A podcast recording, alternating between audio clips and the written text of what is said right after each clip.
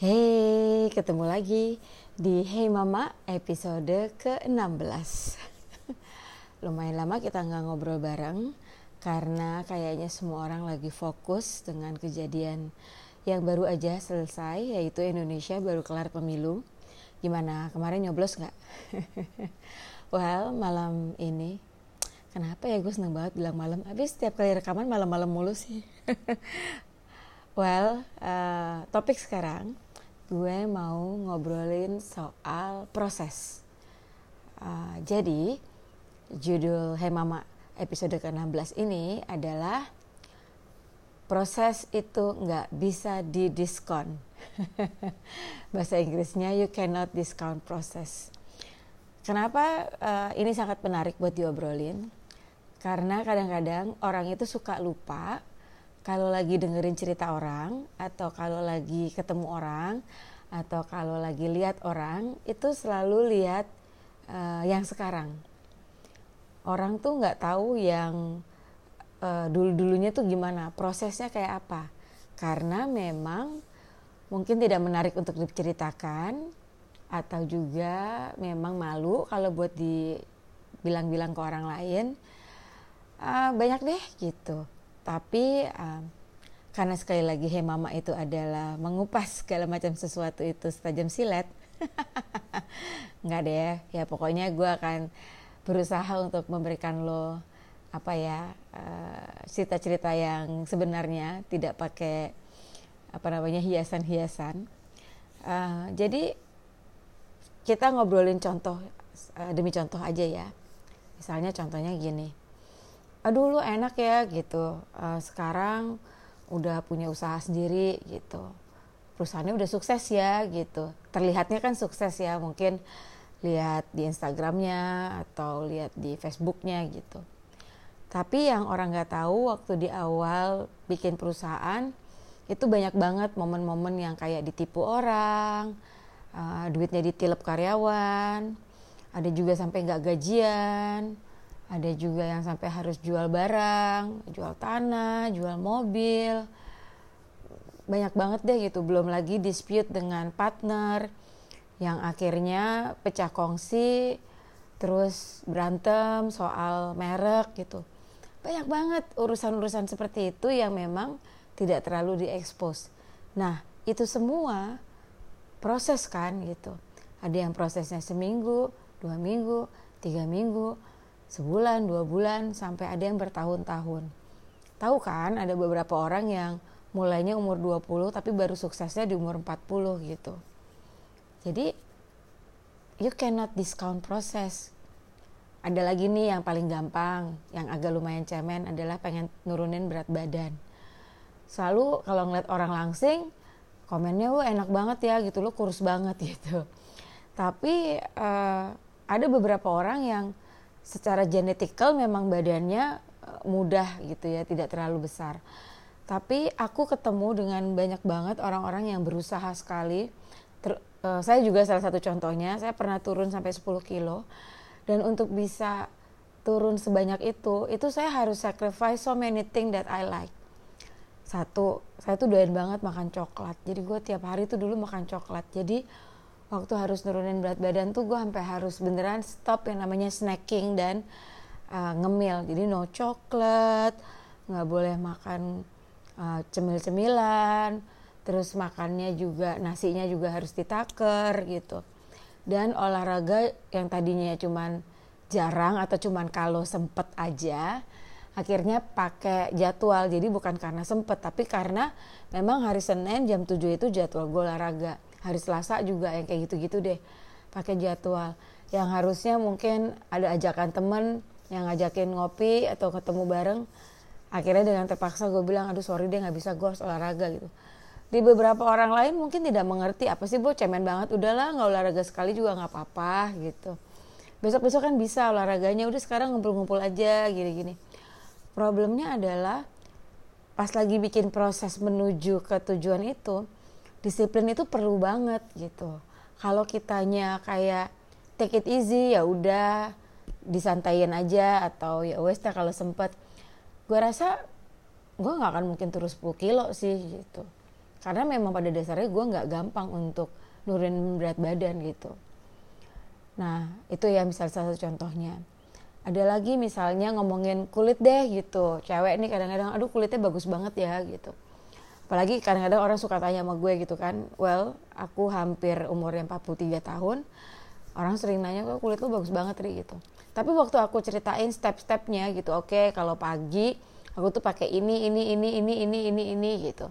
Kalau malam sebelum tidur aku tuh pakainya ini ini ini ini ini. Banyak banget kan prosesnya. Langsung deh mereka bilang aduh udah deh gue nggak sempet gitu uh, ah, gue masih bagus kalau uh, sempet cuci muka gitu. Aduh nggak ada waktu deh segala macam. Dengan sekian banyak alasan itu ya udah gitu. Jadi ya lu nggak mau nggak mau apa ya ngelewatin prosesnya tapi lu pengennya langsung hasilnya aja gitu. Nggak ada yang instan di dunia ini. Mie instan aja itu pakai proses mesti dibuka dulu ya kan direbus terus lo mesti buka bumbu-bumbunya lo campur habis itu baru bisa jadi ya kan gitu. Mie instan aja nggak bisa langsung ting jadi gitu ya nggak sih? Gitu. Jadi you cannot discount proses. Ada lagi nih misalnya kadang-kadang orang sering ketemu gue ngobrolin soal gue ngajar pound fit gitu aduh lo kan enak ri. Lo kan udah terkenal follower lo banyak gitu. Terang aja kalau bikin kelas langsung banyak langsung rame bla bla bla bla bla bla gitu. Yang orang nggak tahu adalah sebelum gue akhirnya memberanikan diri melamar ke studio untuk jadi instruktur di sana gue itu kan harus latihan ya. Yang namanya ngelatih orang sama jadi peserta itu beda banget loh rasanya jadi yang apa gue yang lakukan adalah gue bikin kelas kelas private sendiri gitu. Gue ajak temen-temen gue. Jadi gue ngajar hanya dari pernah ngajar satu orang gue pernah ngajar cuma dua orang gue pernah ngajar cuma tiga orang gitu. Sampai akhirnya gue pernah ngajar the biggest uh, crowd yang pernah gue lead untuk olahraga itu adalah 10 ribu orang gitu. Tapi kebayang gak sih kalau gue belum pernah ngerjain uh, jam terbang ngajar sekian banyak orang dari satu dua tiga artinya energi gue, passion gue, um, apa ya, energi dan semua yang gue curahkan untuk di kelas, mau ngajar satu orang kek, mau ngajar dua orang kek, mau ngajar sepuluh orang kek, mau ngajar sepuluh orang, ya itu harusnya sama kualitasnya. Bukan berarti waktu ngajar satu orang lo males-malesan, waktu ngajar 15 orang lo baru semangat gitu. Nggak boleh begitu. Gue diajarin dan gue sangat percaya sekali sama uh, apa namanya pegangan ini. Kalau kita setia menjalani hal-hal yang kecil nanti waktu Tuhan kasih kita hal-hal yang besar kita akan punya attitude yang sama. Yaitu setia dan sungguh-sungguh gitu menjalankannya bagaimana Tuhan mau kasih kita rencana yang besar kalau kita rencana yang kecil aja males-malesan. Nah, kenapa gue ngomong ini? Karena gue sering banget menjawab pertanyaan beberapa banyak orang gitu. Kenapa ya gue belum bisa? Kenapa ya gue nggak nyampe sana? Kenapa ya gue gini-gini aja? Kenapa ya? Kenapa ini? Kenapa itu? Pokoknya judulnya kenapa. Tapi sebelum lo menanyakan hal yang besar, Coba lo tanyain dulu, apa hal-hal kecil yang lo lakukan sekarang yang akhirnya lo mau mempersiapkan diri lo untuk tujuan lo yang besar tadi gitu. Uh, itu tadi, contohnya kayak gue, gue nggak akan mungkin berani men yang namanya ngajar 10 ribu orang kalau gue nggak pernah punya jam terbang ngajar orang berkali-kali dengan jumlah yang berbeda-beda gitu. Karena untuk bisa punya apa ya namanya keberanian untuk ngajar 10 ribu orang itu beda banget gitu. Tapi sekali lagi karena gue udah sering latihan, jadinya confidence itu ada gitu. Nah, sekali lagi, you cannot discount process. Kebayangkan kalau lo bilang gue tuh pengen banget jadi project manager gitu. So, dari sekarang dong, setiap project yang dikasih ke lo maupun kecil banget dan kesannya remeh-temeh kerjain dengan excellence gitu. Kerjain dengan sangat bagus banget. Terus lama-lama kan orang ngelihat ya udah deh kalau ada apa-apa kasih dia aja pasti oke okay banget. Udah gitu tambah oke okay, tambah oke okay, dan akhirnya lo akan dapat project yang lebih besar gitu. Sekali lagi gue ulang ya. Selalu setia mengerjakan pekerjaan yang kecil sebelum nantinya kita mendapatkan pekerjaan yang besar karena semua yang kita lakukan sedikit demi sedikit, apa yang kita tua, apa yang kita tabur, itu nantinya akan kita tuai. Jadi kita nggak mungkin dong mau dapat hasilnya aja. Misalnya kayak aku pengen dapat apa ya aku pengen dapat beras gitu misalnya kayak kamu misalnya petani terus pengen punya beras ya kan lu nggak mungkin dong langsung dapat berasnya harus tanam dulu ya kan? Pupuk dulu diirigasi dulu baru mending langsung jadi beras ya enggak kan? Abis itu harus di uh, harus dipanen dulu baru jadi beras gitu. You cannot discount proses.